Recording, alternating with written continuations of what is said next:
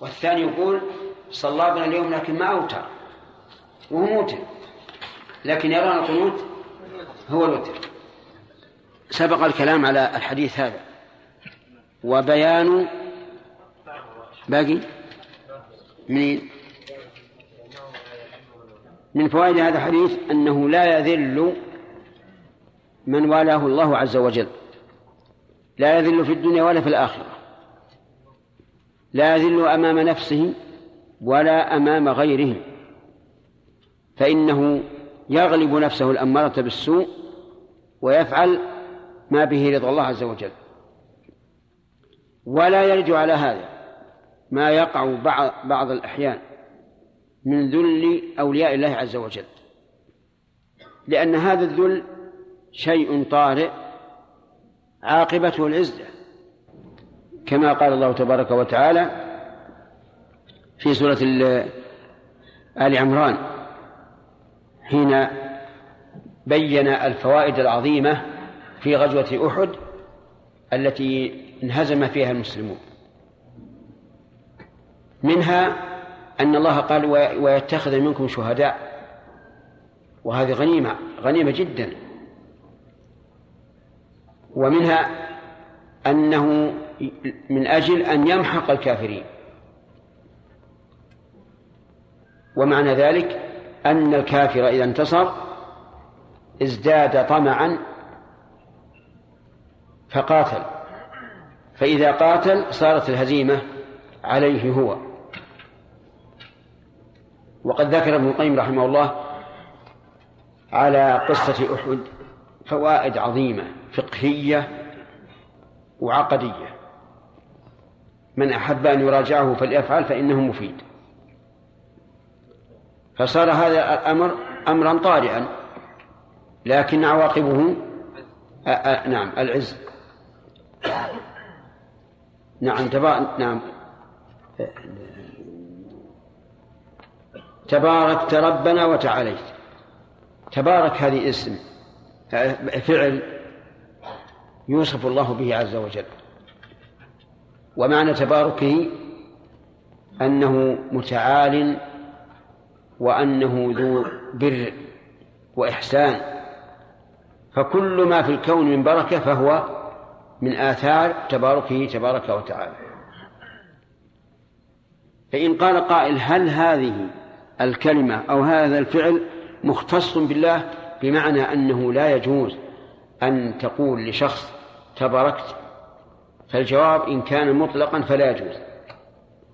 وإن قيده بأن قال تباركت علينا أي أصابتنا بركة بحضورك فهذا لا بأس به. بشرط أن تكون هذه البركة محسوسة معلومة. مثل أن يكون مجلسه أي مجلس هذا الذي قدم إلى البيت مجلس علم ودعوة وإرشاد. وبعض الناس يكون فيه بركة. كما قال أسيد بن حضير لما أنزل الله آية التيمم بسبب انحباس الناس في طلب عقد عائشة رضي الله عنها. أنزل الله آية التيمم وآية التيمم فيها, فرج وتيسير. قال ما هذه أول بركتكم يا آل أبي بكر؟ ما هذه أول بركة؟ يا آل أبي بكر. أما إن قصد التبارك الشخصي الجسدي فهذا لا يجوز إلا لواحد من الخلق وهو رسول الله صلى الله عليه وعلى آله وسلم. تعاليت من العلو والتاء هذه تدل على المبالغة أي ترفعت عن كل نقص وترفعت أيضا فوق كل شيء. فالتعالي هنا يشمل التعالي المعنوية والتعالي الذاتي. ثم قال رواه الخمسة زاد الطبراني والبيهقي ولا يعز من عاديت. نعم. هذه ضد قوله لا يذل من واليت. فمن عاده الله عز وجل فلا عزة له. وهو وإن صار له عزة في وقت فالعاقبة الذل. واسمع إلى قول الله عز وجل في سورة المنافقين قال يقولون لئن رجعنا إلى المدينة ليخرجن الأعز منها الأذل. ويعنون بالأعز هم أنفسهم. والأذل يعنون به رسول الله صلى الله عليه وعلى آله وسلم. فقال الله عز وجل ردا عليهم ولله العزة ولرسوله وللمؤمنين ولكن المنافقين لا يعلمون.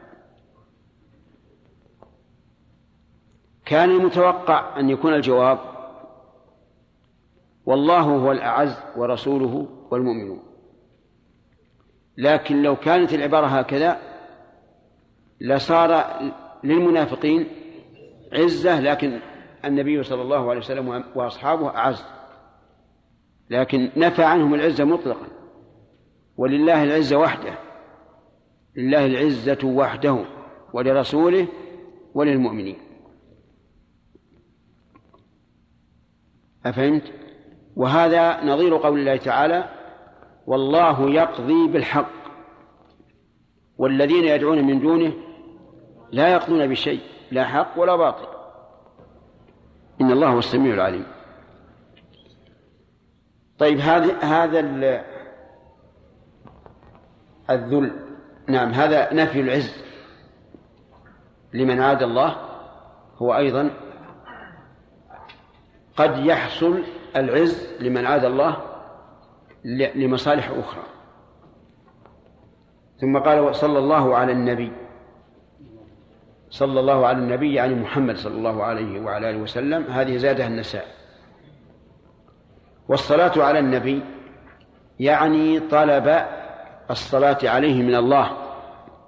أنت إذا قلت اللهم إذا قلت صلى الله على نبينا محمد فهو مثل قولك اللهم صل على محمد. وإن كان قولك صلى الله على محمد خبر خبرا لكنه بمعنى الدعاء. فالمعنى واحد. لكن ما هي الصلاة على النبي؟ قيل إن الصلاة على النبي يعني الرحمة. فمعنى اللهم صل على محمد اللهم ارحمه. لكن هذا القول ضعيف. يضعفه قول الله تعالى أولئك عليهم صلوات من ربهم ورحمة. والعطف يقتضي المغايرة. لكن لنا أن نقول إن الصلاة أخص من الرحمة لأنها تفيد معنى الصلة فهي أخص من الرحمة وإن كان فيها رحمة لكن هي ليست الرحمة العامة. ونقل العلماء عن أبي العالي رحمه الله من التابعين أنه قال صلاة الله على عبده ثناؤه عليه في الملأ الأعلى. وهذا هذا الكلام من أبي العالية يحتاج إلى إلى نقل صحيح عن النبي صلى الله عليه وعلى آله وسلم. فإن صح عن النبي صلى الله عليه وعلى آله وسلم وجب قبوله وإن لم يصح لا فلا يجوز أن نفسره بهذا بأنها ثناه عليه في الملأ الأعلى. لأن هذا يحتاج إلى إلى دليل. ولكننا نقول هو رحمة أخص من الرحمة العامة. وهذا لا يضرنا. طيب. كثيرا ما يقول الناس فلان رضي الله عنه فلان رحمه الله. التعبير هذا صحيح ولا لا؟ نعم. نعم. صحيح.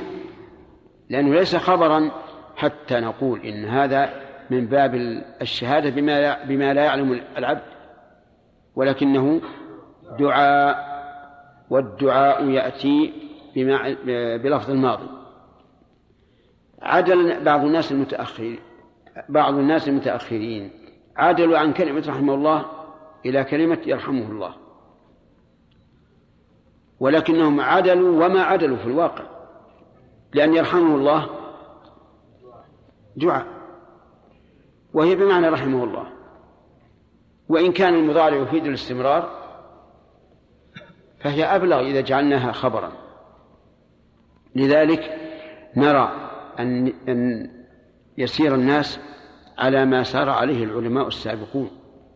كل العلماء السابقين يقولون نعم رحمه الله تغمده الله برحمته وما أشبه ذلك. ولكن مع هذا لا لا نحرم أن يقول الإنسان يرحمه الله. أما لو كان مخاطبا فنعم يقال يرحم الله. وقد قالت عائشة يرحم الله أبا عبد الرحمن تعني عبد الله بن عمر. وكذلك أيضا قال بعض الصحابة لصاحب له رآه ميتا يرحمك الله يا أبا فلان يخاطبه فالشاهد يرحم ورحم معناهما واحد لكن اتباع ما كان عليه الناس أولا أولى. ثم قال رحمه الله وللبيهقي عن ابن عباس رضي الله عنهما قال كان رسول الله صلى الله عليه وسلم يعلمنا دعاء ندعو به في القنوت من صلاة الصبح وفي سنده ضعف. كان يعلمنا دعاء وأطلق الدعاء لم يبينه ولا ما هذا الدعاء. وإذا جاء مطلقا فلنا أن ندعو بما شئنا.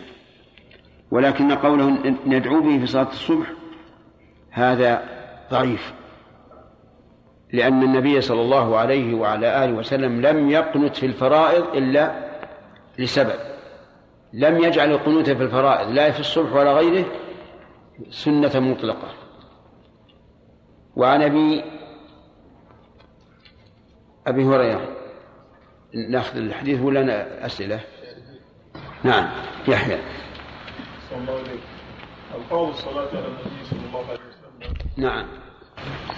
هل يقال أنها توقيفية؟ يعني التي لا نتعدى ما ورد أم يعني بأي لفظ أن نصلي عليه؟ أما إذا كانت في الصلاة فالأولى المحافظة على على الوالد. في غير الصلاة لا بأس. بشرط أن لا يؤدي ذلك إلى غلو برسول الله صلى الله عليه وعلى آله وسلم. وشرط آخر أن لا يكون متكلفا طويلا عريضا يستعمل فيه السجع. مثل اللهم صل على سيدنا محمد وعلى آل سيدنا محمد. ويأتون بكلمات ما لها معنى يعني ما لها داعي. والنبي صلى الله عليه وسلم علم أمته أن يقول اللهم صل على محمد وعلى آل محمد. والظاهر أن عبد الرحمن الجمعة عنده أشياء من هذا. الصلاة على النبي. أي نعم. عندكم. عندك أنت؟ يلا. شيخ صلاة الفارق فيما أغلق هم يأتون بصيغة جميلة. يقولون المعاني هذا لو تأملت فيها معاني جيد جدا. ما تعرف المعاني حتى ما تعرف هذه الأشياء ومعانيه وتنكرون عليها. يقولون هكذا. وحتى كما قالوا إنه هم يفضلون عن القرآن الكريم. يقول لك من قرأ سطرا واحدا من هذه الصلاة خير له أن يقرأ القرآن ستة ألف مرة. أعوذ بالله أعوذ بالله.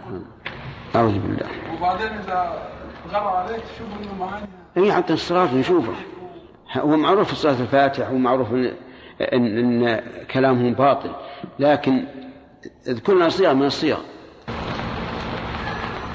طيب اللهم صل على سيدنا محمد الفاتح لما أغلق والخاتم لما سبق. ناصر الحق بالحق وحدي إلى صراطك المستقيم. وعلى آله حق قدره ومقداره العظيم. يفسرون هذه المعاني يقول لك أخذ وأخذين من علي بن أبي طالب. اللهم عافنا نعم. ما السنة في دعاء الوتر هل الأفضل أن يترك أكثر؟ أن؟ عليه أكثر؟ أن يفعل أو يفعل أكثر؟ قنوت الوتر الظاهر من السنة أن الأفضل أن يقوله قليلا. نعم. الشيخ حفظكم الله. بعض الناس خص في الإذاعات يقول انتقل إلى مثواه الأخير انتقل اختاره الله. فما رأي؟ أي. سماحتكم بهذه أي الألفاظ؟ هذه تكلمنا عليها انتقل إلى المثوى الأخير وقلنا هذا حرام. لأن القبر مو مو ليس المثوى الأخير. المثل الأخير إما الجنة وإما النار. وأما اختاره الله فهذه أيضا لا يجوز أن نقول. لكن نقول قضى الله عليه. ولا بعد انتقل لا بأس بها من باب التفاؤل. نعم. بارك الله فيك. بعض الأئمة في دعاء قنوت يبدأ الدعاء بالثناء على الله. ثم يقول دعاء حسن هل هذا أولى أو أو هي هو- بعضهم يرى أن أنك تبدأ بحديث الحسن وبعضهم يقول تبدأ اللهم إنا نستعينك ونستهديك وهذا هو المذهب. وهو الذي نص عليه الإمام أحمد. تبدأ اللهم إنا نستعينك ونستهديك ثم تعد نعم. قلنا بأن الأولى أن يقول رحمه الله وهذا أولى من قولنا من قولنا يرحمه الله. آه، حديث عائشة يا شيخ قال يرحم الله ابا عبد الرحمن ما في شاهد عليه؟ نعم. على إيش؟ على أن هذه اللفظة لا بأس بها ما قلنا حرام لا من قلنا حرام لكن نقول الأولى الإبقاء على ما كان يستعملونه. وش عندك؟ الاقتصار على الصلاة على النبي صلى الله عليه وآله وسلم. إذا سمع واحد سمع اسم النبي صلى الله عليه وسلم يقول اللهم صل عليه. نعم. إذا كان الذي قال اللهم صل على محمد يقرأ لك. فهنا إذا قال اللهم صل على محمد قل آمين. لأنك مستمع. أما إذا سمعت أحد يقرأ لنفسه في كتاب مثلا فيقول صلى الله عليه وسلم أو يذكر أو يذكر النبي صلى الله عليه وسلم فهنا صل أنت جملة تامة. فهمت؟ يعني مثلا القارئ منكم الآن إذا قرأ الحديث قال النبي صلى الله عليه وسلم نقول آمين لأن نستمع له. نعم. هل هل هذا الدعاء دعاء الحسن مخصص بالوتر أو أنه يجوز أن الإنسان يقوله في السجود أو في أي موطن آخر؟ لا بأس أبد يقول في أي, في أي مكان. لكن هذا منصوص عليه. يجوز أن تقول في أي مكان اللهم اهدني فيمن هديت. لا إذا قالوا باستمرار معناه أنه, أنه اتخذه سنة. ما يجوز. نعم. لو قدم. واخر في الجمله في جمله الدعاء. أي نعم. نعم نعم. أو في غير النبي الظاهر أنه المحافظة على الترتيب النبوي أولى لا شك.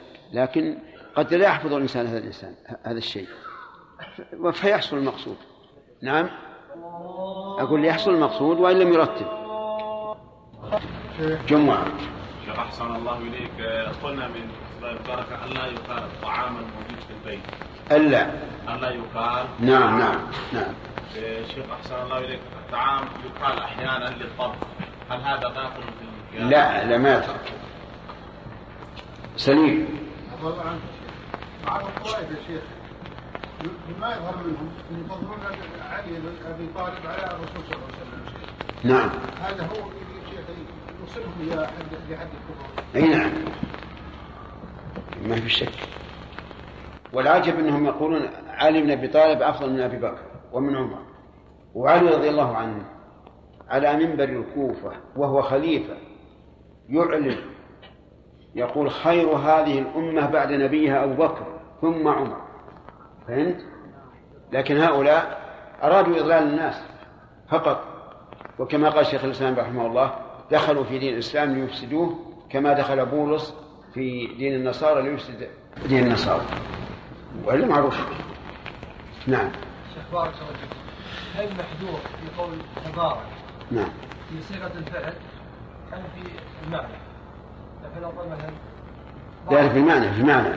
في المعنى لأن الناس الآن إذا قالوا تبارك علينا ما يريدون أن التبارك الذي لله عز وجل. ولا يخطر ببالهم هذا شيخ هذا يكثر الكلام هذا. إيه يكفي حتى واحد هم ما يبونه. ها؟ مثلا قد يأتي واحد مثلا يقدم عليهم ضيف وهم ما يحبونه ولا يحسن من الخير يقول تبارك علينا كذا. مجاملة. فمثل هذه الألفاظ؟ تنكر ام ان الامر ناس ه- هذه مجاملة. والنا- والعوام إذا كانوا ماشيين على معنى مضطرد للكلمة ما ينهون عنها إلا إذا إلا إذا ورد النهي عنها بذاته بذاته. وهذا الكلمة ما فيه نهي بذاته. لا ما في نهاية بذاته. ما- لا أعلم. نعم.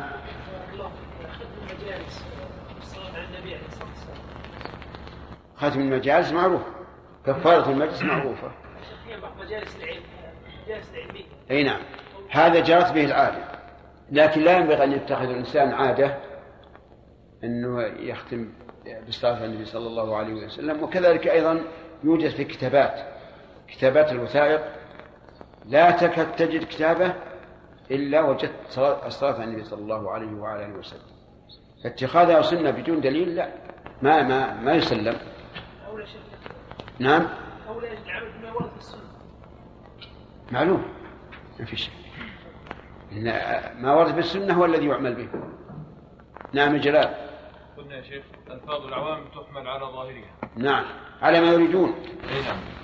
بعض العوام عندما يصيبه شيء مصيبة أو شيء هكذا مثلا يستغيث بأبيه وقد يكون أبوه ميتا. يقول آه يا يا أبوي مثلا. أو يا أمي. أو أهك أو شيء مثل هذا. وكثير هذا يا شيخ. فهل هذه نقول هذه استغاثة لا إحنا إيه قلنا ما لم يكن النهي عنه. الاستغاثة بمن ليس بحاضر من المخلوقين محرمة. نعم ولو لم يكن ميتا. و- ولو كان غير ميت. لو كان لو كان في البيت وهذا في السوق. مثل الحلف بالنبي صلى الله عليه وسلم. نعم؟ مثل الحلف بالنبي صلى الله مثل عليه حلف النبي صلى الله عليه صلى الله عليه وسلم. وسلم نعم اللهم صل على محمد عدد خطر الأبطال عدد؟ خطر الأبطال وعدد الحصرة المال كما هذه الدعاء. هذه من من المبالغة. هذه من المبالغة. ولم يرد ولم ولا أعلم أنها وردت الصلاة على النبي صلى الله عليه وسلم بهذه الصيغة. إنما ورد تسبيح الله سبحان الله وبحمده عدد خلقه ورضا نفسه وزينة عرشه ومداد كلماته. أما الصلاة على النبي فلا أعلمها واردة ولاحظوا يا جماعة تابعوا ما جاءت به السنة. اتبعوا ما جاءت به السنة. لا تخرجوا عنها. فهي الخير والبركة. نعم عبد الحميد. بالنسبة للقيام الليل مرات آه، بعض الناس يتواعدون بالقيام. نعم. هل التواعد هذا جائز؟ وهل مثلا إذا اجتمعوا لقيام الليل هل يجوز لهم دعاء القنوت؟ أما اتخاذ هذا راتبة كل ليلة فأرى أنه من البدع. مرة في الأسبوع يختارون يوم أو. يختارون يوم في الأسبوع. هذا من البدع. لكن لو أنهم مثلا أووا إلى مكان وقال بعضهم لبعض من قام منا الأول يوقظ الآخرين. فهذا لا بأس. وكذلك لو صلوا جماعة عارضة لا بأس. لا بأس. القنوت حتى لو لو كانوا فرادى لا أي أقول لو كانوا فرادى لو كانوا فرادى يجوز القنوت. ما هو ممنوع. نعم. نعم. الدعاء من باب الرجع. إي نعم. هل يجوز هذا؟ يجوز. ولا بأس. من طلبة العلم. ومن طلبة العلم. حتى طلبة العلم أحب بالرحمة. لا. هل طلبة العلم يتقصدون هذا الكلام؟ أو إذا قالوه العامة يعذرون بهذا لا حتى حتى طلبة العلم إذا قالوه لا يريدون الخبر. المهارة يريدون الرجع. ولو أنكر. ما له وجه. وما زال علماؤنا يقول قال المرحوم أوصى المرحوم بكذا المغفور له وما أشبه. فيجب أن نعلم الفرق بين الخبر المحض وبين الدعاء أو الرجع. بسم الله الرحمن الرحيم. أسئلة عندنا. الله عنه قال قال رسول الله صلى الله عليه وسلم إذا سجد أحدكم فلا يبرك كما يبرك البعير وليضع يديه قبل ركبتيه. أخرجه الثلاثة وهو أقوى من حديث وائل. رأيت النبي صلى الله عليه وسلم إذا سجد وضع وضع ركبتيه قبل يديه أخرجه الأربعة. فإن للأول شاهد من حديث ابن عمر صححه ابن خزيمة وذكره البخاري معلقا موقوفا. وعن ابن عمر رضي الله عنهما أن رسول الله صلى الله عليه وسلم كان إذا قعد للتشهد وضع يده اليسرى على ركبته اليسرى واليمنى على اليمنى وعقد ثلاثا وخمسين وأشار بإصبعه السبابة رواه مسلم. وفي رواية له وقبض أصابعه كلها وأشار بالتي تلي الإبهام. بسم الله الرحمن الرحيم. هذا في أبي هريرة طيب. وعن أبي هريرة رضي الله عنه قال قال رسول الله صلى الله عليه وعلى آله وسلم إذا سجد أحدكم فلا يبرك كما يبرك البعير. لا يبرك كما يبرك البعير يعني لا يضع يديه قبل ركبتيه لأن البعير إذا برك قدم يديه قبل ركبتيه. كما هو مشاهد.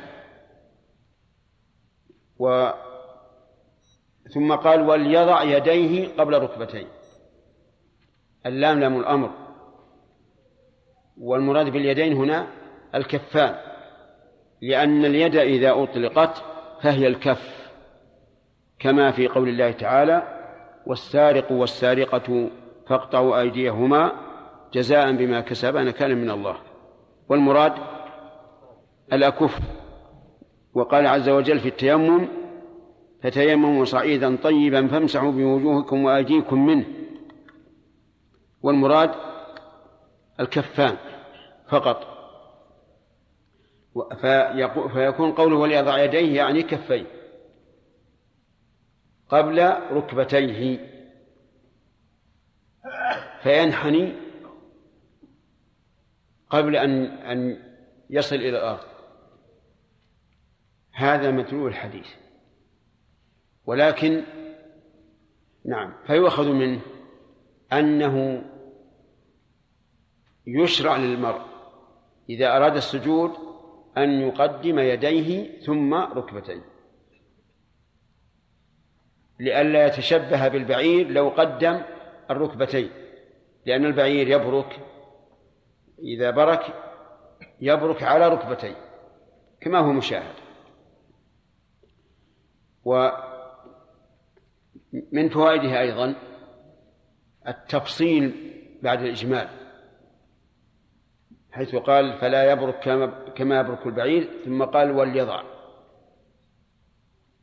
وهذا من حسن التعليم أن الإنسان يجمل ثم يفصل لأنه إذا ورد النص مجملا تطلعت تطلعت النفس إلى معرفته. فإذا جاء التفصيل صار واردا على محل قابل بل متطلع له. ولكن عند التأمل يتبين أن الحديث متناقض. لأن قوله فلا يبرك كما يبرك البعير. ثم قال وليضع يديه. متناقضان. لأن المعروف أن البعير إذا أراد أن يبرك يضع يديه أولا ثم يبرك ولهذا قال ابن القيم رحمه الله إن الحديث منقلب آخر الحديث منقلب على الراوي. والراوي بشر يخطئ ويصيب. وأن صواب العبارة الأخيرة وليضع ركبتيه قبل يديه. وما قاله رحمه الله متجه. قال بعض الذين يؤيدون أن يضع اليدين قبل الركبتين. قالوا إن ركبتي البعير في يديه. وجواب على هذا أن نقول صحيح. لكن النبي صلى الله عليه وعلى آله وسلم لم يقل وليضع نعم فلا يبرك على ما يبرك عليه البعير. يعني لم يقل فلا يبرك على ما يبرك عليه البعير. بل قال كما يبرك. والتشبيه هنا للهيئة والكيفية. وليس للعضو المسجود عليه. وإذا فسرنا الحديث بذلك صار غير متناقض. وصار أوله وآخره سواء. ومن فوائد هذا الحديث أنه ينهى الإنسان أن يتشبه بالبهائم في صلاته لأن الإنسان منهي عن التشبه بالبهائم حتى في غير الصلاة فكيف بالصلاة؟ ولهذا قال النبي صلى الله عليه وسلم لا يفترش أحدكم ذراعيه افتراش السبع. ونهى أن ينقل الإنسان صلاته نقل الغراب. ونهى أن يرجع الإنسان في هبته ومثله بالكلب يقيء ثم يعود في قيئه. ووصف الرجل الذي يتكلم والإمام يخطب يوم الجمعة أنه كمثل الحمار وهل مجرى. مما يدل على أن الإنسان لا يتشبه بالحيوان. لأن الله تعالى قد كرمه وفضله على الحيوان فلا يعد نفسه إلى أسفل وأوضع. فإن قال قائل أرأيتم لو كان الإنسان لا يستطيع أن يسجد على ركبتيه؟ إما ل... نعم لا يستطيع أن يقدم ركبتيه. إما لألم أو كبر أو ضعف أو مرض أو ما أشبه هذا. فهل يقدم اليدين؟ فالجواب نعم يقدم اليدين. لأن ذلك هو الممكن في حقه. وقد قال الله تبارك وتعالى لا يكلف الله نفسا إلا وسعها وقال تعالى فاتقوا الله ما استطعتم و و وأما حديث وائل بن حجر الذي قال المؤلف إنه إن إن الحديث الذي قبله أقوى منه. يعني حديث أبي هريرة يقول كان أن النبي صلى الله عليه وسلم إذا سجد وضع ركبتيه كيف؟ قبل يديه. قبل يديه أخرجه الأربعة. لماذا كان أقوى؟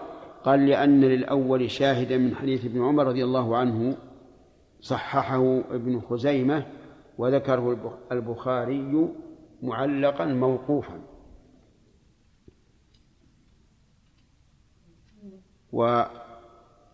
وهذا الاستدلال ما لا نحتاج إليه لأن الحديث الأول حديث أبي هريرة يطابق يطابق الثاني على حسب التأويل الذي شرحناه وحينئذ لا لا نحتاج إلى ترجيح. ثم قال وعن ابن عمر رضي الله عنهما أن النبي صلى الله عليه وعلى آله وسلم كان إذا قعد للتشهد. وضع يده اليسرى على ركبته اليسرى واليمنى على اليمنى. و وعقد ثلاثا وخمسين. وأشار بأصبعه السبابة رواه مسلم وفي رواية له وقبض أصابعه كلها وأشار إلى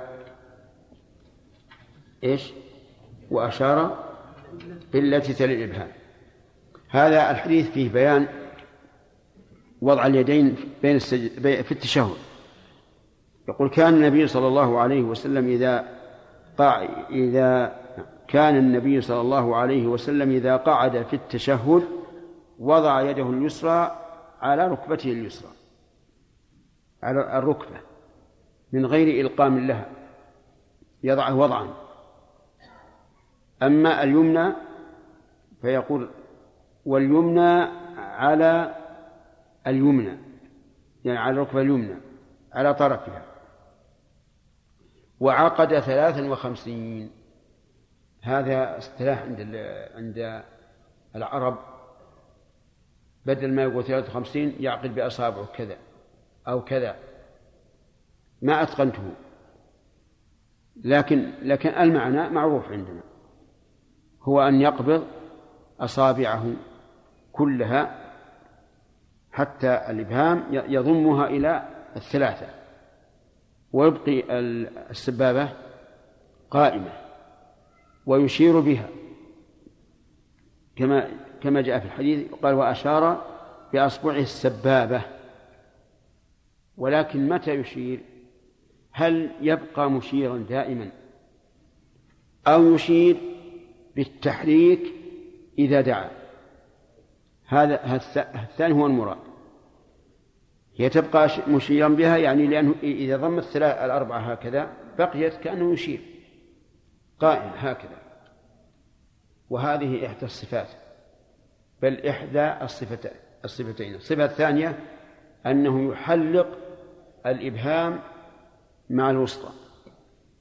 يعني يقبض الخنصر والبنصر ويحلق الإبهام مع الوسطى أي يجعلهما حلقة ويبقي السبابة قائمة وإذا دعا حركها إشارة إلى علو الله تبارك وتعالى. يؤخذ من هذا الحديث مشروعية وضع اليدين على الوصف المذكور في التشهد. ولكن لو وضعهما على غير هذه الصفة لو وضع اليدين كلتيهما مبسوطتين هل يجزي أو لا؟ يجزي لأن هذا على سبيل الأفضلية فقط.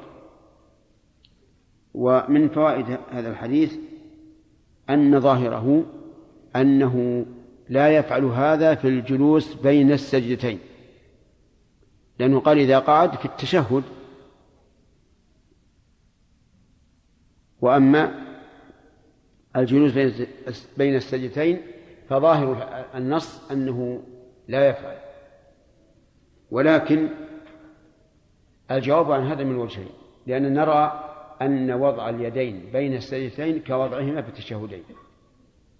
والجواب عن هذا أن يقال إن ذكر الخاص إن ذكر بعض أفراد العام بحكم يناسب العام يعني لا يخالفه لا يعد تخصيصا. كما نص على ذلك أهل الأصول ومنهم الشيخ الشنقيطي رحمه الله في كتابه أضواء البيان أن ذكر بعض أفراد العام بحكم يطابق العام لا يعد تخصيصا. ومثال ذلك لو قلت لك أكرم الطلبة ثم قلت أكرم عبد الله وهو منهم هل يعد هذا تخصيصا؟ نعم. لا يعد؟ أنا خصصت أكرم عبد الله. نقول هذا ذكر بعض أفراد العام بحكم يطابق العام فيكون ذكره بالتخصيص من باب العناية به. طيب ولو قلت أكرم الطلبة ثم قلت لا تكرم عبد الله وهو منهم يكون تخصيصا أو لا؟ ليش؟ لأن الحكم هذا مخالف للعموم. فنقول إن قول ابن عمر رضي الله عنهما إذا قعد في التشهد. هذا خاص. لكن له رواية أخرى إذا قعد في الصلاة. إذا قعد في الصلاة. وإذا وهذه هذه عامة. فيكون ذكر التشهد من باب ذكر أفراد العام بحكم لا يخالفه. ثم إنه قد روى الإمام أحمد رحمه الله في المسند عن وائل بن حجر. عن نص نصا صريحا في الموضوع. أن النبي صلى الله عليه وسلم يضع اليد اليمنى بين السجدتين كما وصف في التشهد وهذا هذه الرواية صحح إسنادها بعضهم وجوده بعض بعضهم. وعلى هذا تكون مؤيدة للقول بالعموم. قال بعض العلماء معلا رواية الإمام أحمد إنها شاذة لأن أكثر الرواة لم يذكروها وإني أتعجب من هذا الكلام لأن الشاذ ما رواه الثقة مخالفا لمن هو أرجح منه وهنا لم يرد عن الثقات أن النبي صلى الله عليه وعلى آله وسلم كان يبسط يده اليمنى على فخذه اليمنى ما ورد. لو ورد لقلنا هذه شاذة. وما دام لم يرد فإننا نقول لمن قال إن اليد اليمنى توضع على الفخذ مبسوطة كاليسرى نقول عليك الدليل. لم يرد في أي نص من مما اطلعت عليه. أن النبي صلى الله عليه وعلى آله وسلم كان إذا جلس بين السجدتين يضع يده اليمنى مبسوطة. وهذا واضح. وكنت أرى فيما سبق أن اليد اليمنى تكون مبسوطة بين السجدتين. وتكون في التشهد مضمومة الأول والثاني. وأقول إن من حكمة الشارع أنه جعل لكل جلسة خصيصة. فالجلسة في التشهد الأخير لها خصيصة. ما هي؟ التورك الجلسة في التشهد الأول لها خصيصة عن جلسة ما بين السجدتين وهي آه، ضم الأصابع. والجلسة والجلسة التي بين السجدتين تكون اليد مبسوطة. ليكون كل جلسة لها مزية. أو هذا قياس نظري. لكن لما رأيت صاحب زاد المعاد ابن القيم رحمه الله ذكر أنه يضع اليد اليمنى بين السجدتين كما يضعهما في التشهد واستدل بحديث وائل بن حجر الذي ذكرته في المسند قلنا النص مقدم على القياس. وموقفنا أن نتبع ما جاءت به السنة. السبابة نعم. بعض الناس قالوا أن طرف السبابة السبابة من جهة الوجه. هذا صحيح. كيف؟ طرف السبابة إيه؟ من جهة الوجه. الوجه؟ إيه. أو القبلة. وجه. الوجه؟ إيه كذا. يعني سيدها كذا. طرف طرف. ها؟ طرف. يعني يميل يميل يميل اليد الكف. طرف هذا. ها؟ طرف السبابة ما شوف تعال هنا عشان نشوف بعض. بدل الطلاب هكذا هكذا. ها؟ بدل ما تكون كذا تكون هكذا. يقصد هذا يا شيخ. يص- يعني يرجع اليد كذا؟ يرجع نعم. تعال كما يفعل هذا ها؟ إيه. اي يعني هنا يرجع على الكف؟ كذا ها؟ ما ما الأصل الاصل الكف على على, على طبيعته وبعض الناس نشوفهم يرون إنه يبقى هكذا ها؟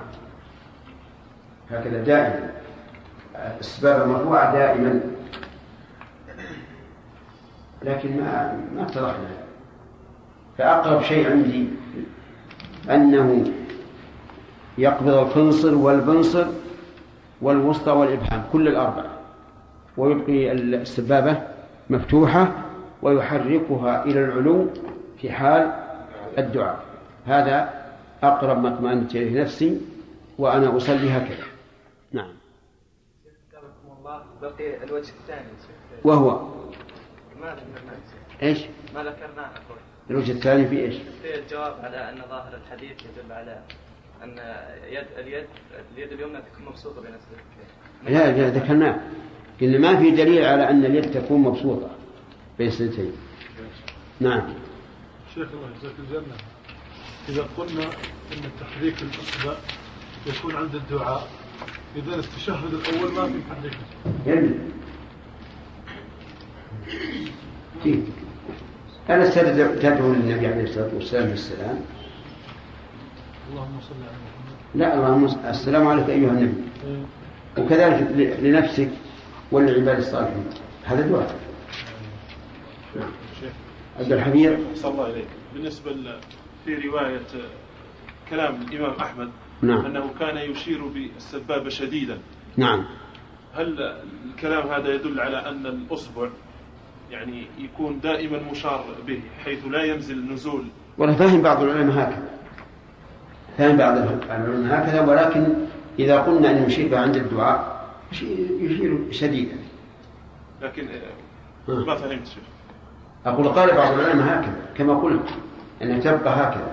يعني التحريك يكون خفيف بحيث لا ينزل هذا كلام بحيث لا. مثلا يكون تحريك لكن تحريك خفيف لا لا غير ينصب- تحريك. كيف؟ يرون من غير تحريك. يعني قول الإمام أحمد يريد بغير تحريك اللي اللي فهموا هذا يقول بلا تحريك إي نعم لا وبعض الناس رأيناهم سبحان الله يعني ها. دائما كذا نعم هذه حركة حركة كثيرة ومشغلة للمصلي ول- ولمن. إلى جانبه نعم الإشارة بالسبابة هل هو خاص بالدعاء أم يدخل فيه قول أشهد أن لا إله إلا الله وأشهد أن محمدا لا قال بعض الإخوان أن تحريك عند الش- عند التشهد ضعيف. التحريك عند الدعاء فقط. سؤالي كان مثلا هل يدخل فيه دعاء ال- العبادة؟ دعاء المسألة؟ تحريك؟ لا دعاء الطلب المسألة دعاء المسألة. نعم. الله أعلم ما يكون هذا من التنوع؟ لظاهر رواية مسلم هنا وأشار باصبعه نعم. انها ثابتة. وجاء في أحاديث أخرى يشير بها يحركها. نعم. عند الدعاء عند الدعاء. ما يكون من التنوع. والله ما ما ما أرى هذا ما أرى هذا ولكن من رآه فالمسألة محتملة. نعم.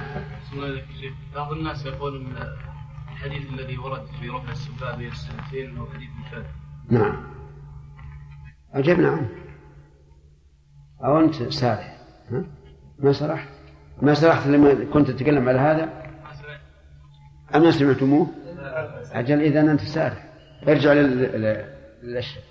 نعم. بعض العلماء المعاصرين من كتب منتشرة خاصة بين طلبة العلم. نعم.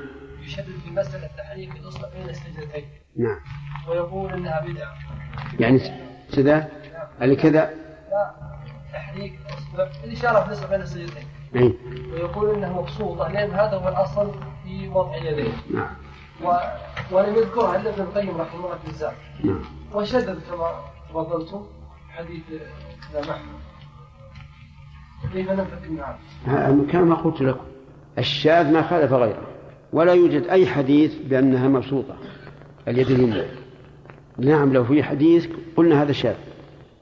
شيخ بارك الله فيكم يقول إن على قوله نعم. الأصل إذا ش- قال بشذوذ هذا الحديث. ثم إنه يقول يعتقد بأن ليس من السلف من ذكر عن هذا إلا ابن القيم.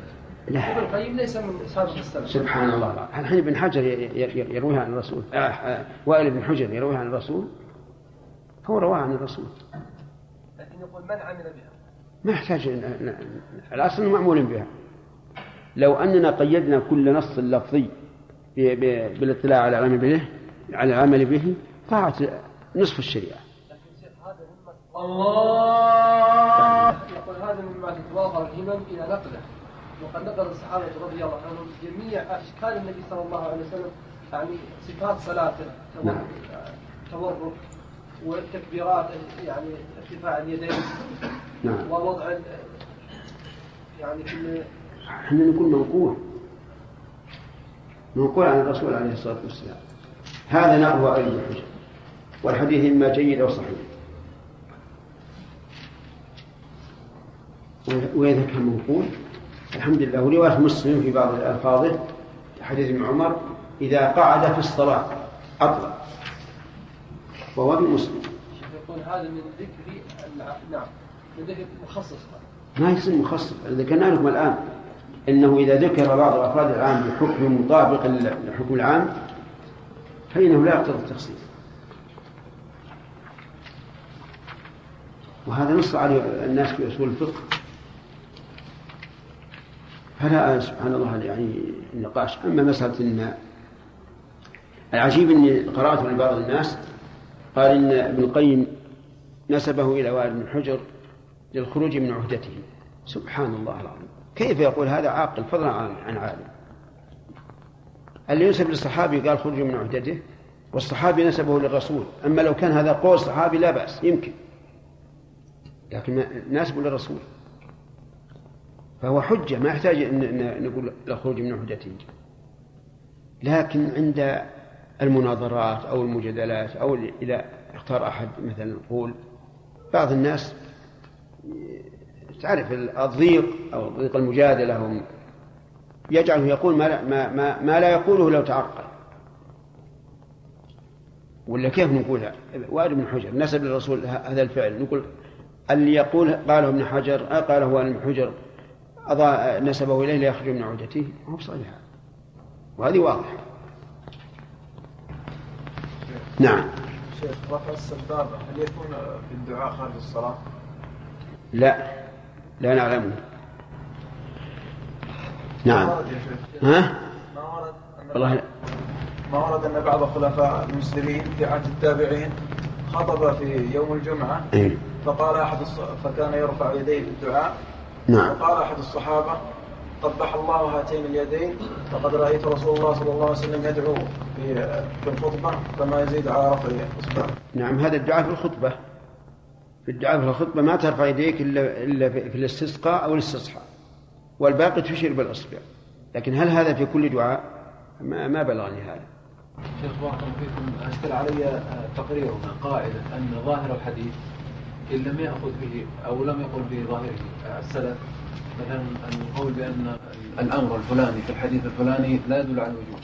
مثل ما قلنا مثلا في مسألة الأخذ والإعطاء آه، لا يجب باليمين.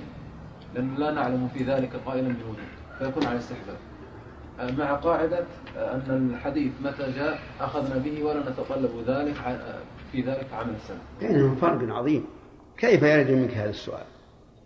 كيف يرد منك هذا السؤال؟ الفرق العظيم ال- النهي هنا هل للتحريم أو أو للكراهة؟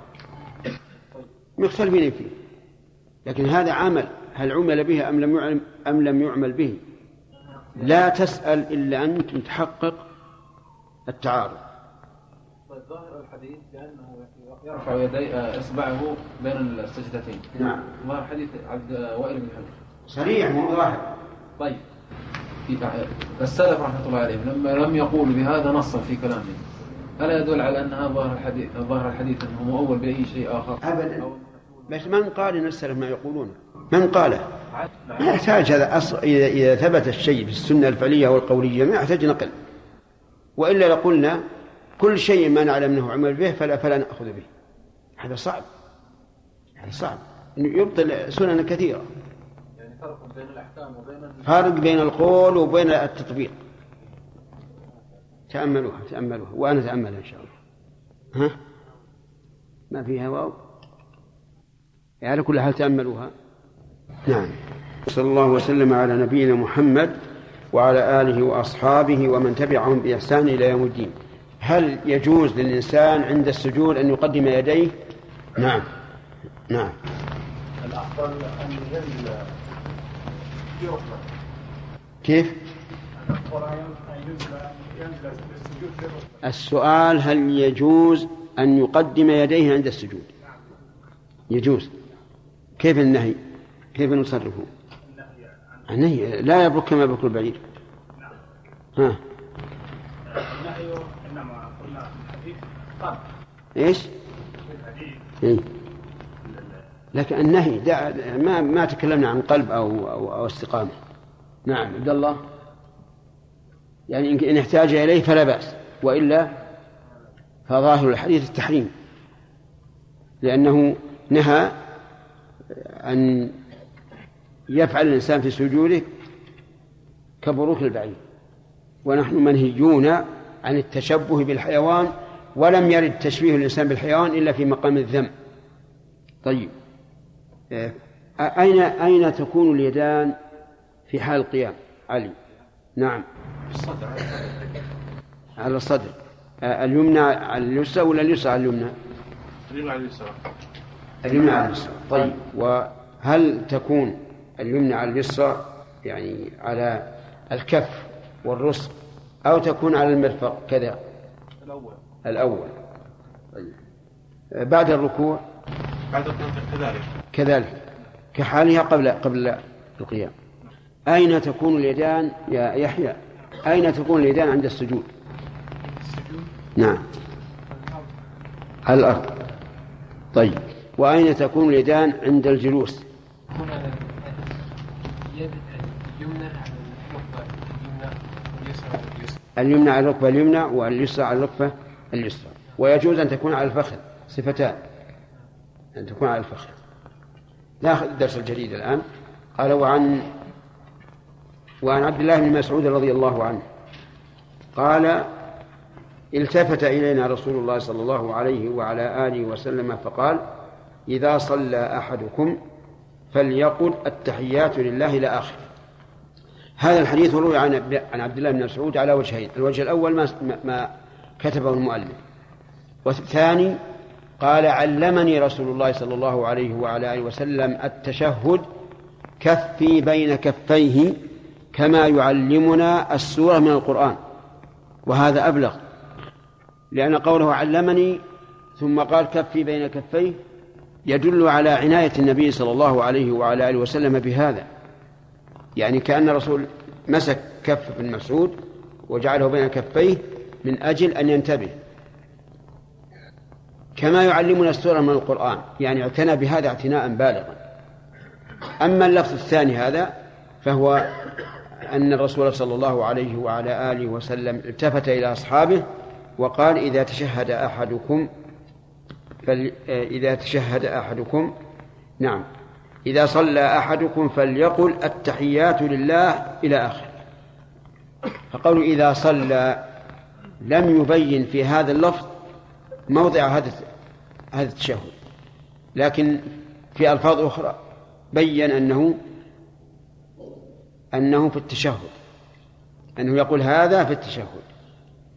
وقوله فليقل اللام للأمر. وتسكن بعد الفاء كما هي القاعدة. التحيات لله. ال هنا للاستغراق.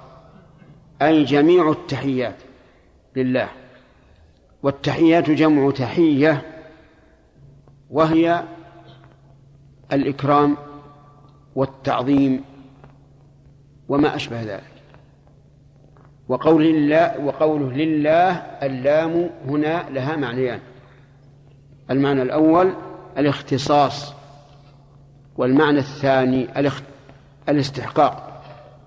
أما الاختصاص فلا أحد. يقال له التحيات على العموم. وأما الاستحقاق فلأن الله تبارك وتعالى أحق من يحيى. فاللام هنا دالة على معنيين الاختصاص والاستحقاق. والله تبارك وتعالى اسم رب العالمين جل وعلا. والصلوات الواو حرف عطف عطف جملة على جملة. وليس عطف مفرد على مفرد لأن الجملة الأولى تمت في قول التحيات لله. وعلى هذا نعرب الصلوات والطيبات على أنها مبتدأ. والخبر محذوف. أي والصلوات لله والطيبات لله. ولا يصح أن نقول إنها معطوفة على التحيات لأن هذه الجملة التحيات لله استكملت آه، أركانها. الصلوات ما المراد بالصلوات؟ هل المراد بالصلوات الدعوات؟ يعني أنه عز وجل هو أحق من يدعى أو أو أو المراد بالصلوات؟ الصلاة العبادة المعروفة. من حيث اللغة يحتمل المعنيين لكن من حيث الدلالة الشرعية لا يحتمل إلا المعنى الثاني وهي العبادة المعروفة. ويؤيد ذلك أمران الأمر الأول أن معنى الصلاة في اللغة نقل إلى معنى شرعي فصار له حقيقة شرعية وهي العبادة المعروفة. ويؤيد ذلك أمران الأمر الأول أن معنى الصلاة في اللغة نقل إلى معنى شرعي فصار له حقيقة شرعية وهي العبادة المعروفة. فيجب أن تحمل أو أن نعم أن تحمل الصلاة على المعنى الشرعي لأنها نقلت. الوجه الثاني أو الأمر الثاني أن هذا التشهد في الصلاة فكان من المناسب ذكر الصلاة على وجه الخصوص. وهذا المرجح الثاني خاص بهذا بهذه المسألة. أما الأول فهو عام. كلما دار الأمر بين المعنى اللغوي والشرعي في لسان الشارع حمل على إيش؟ على المعنى الشرعي. إلا أن يفسر من عند النبي صلى الله عليه وعلى آله وسلم فهنا نأخذ بما فسره مثل قوله تعالى خذ من أموالهم صدقة تطهرهم وتزكيهم بها وصل عليهم. هذه معناه الدعاء وليس معناها العبادة المعروفة. بدليل ذلك أن النبي صلى الله عليه وعلى آله وسلم كان إذا أتاه قوم بصدقتهم قال اللهم صل عليهم. والطيبات الطيب ضد الخبيث وضد ما ليس بطيب ولا خبيث. فما هي الطيبات؟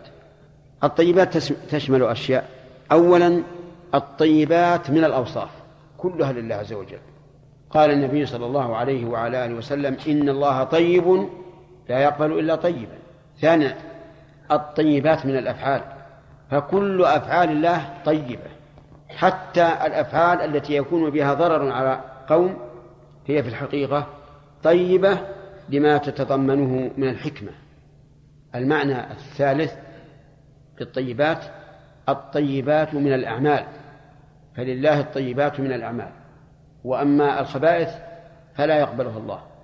لقول النبي صلى الله عليه وعلى آله وسلم إن الله طيب لا يقبل إيش؟ إلا طيبا. وأما الخبيث فلا يقبله. فصار للطيبات ثلاثة, ثلاثة معاني. ثم قال السلام عليك. السلام عليك أيها النبي ورحمة الله وبركاته. هذا السلام على النبي صلى الله عليه وعلى آله وسلم ولكنه هل هو السلام الذي والتحية المعروفة بين الناس؟ الجواب لا. ولذلك لا يجهر الصحابة بهذا حتى يرد الرسول عليه الصلاة والسلام. ولو كان هو السلام بالخطاب المعروف لأبطل الصلاة لكنه دعاء. دعاء للنبي صلى الله عليه وعلى آله وسلم بالسلامة.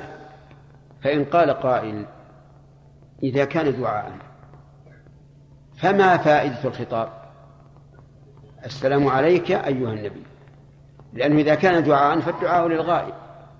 فالجواب أن هذا يدل على قوة استحضار الداعي كأنما النبي صلى الله عليه وعلى آله وسلم أمامه.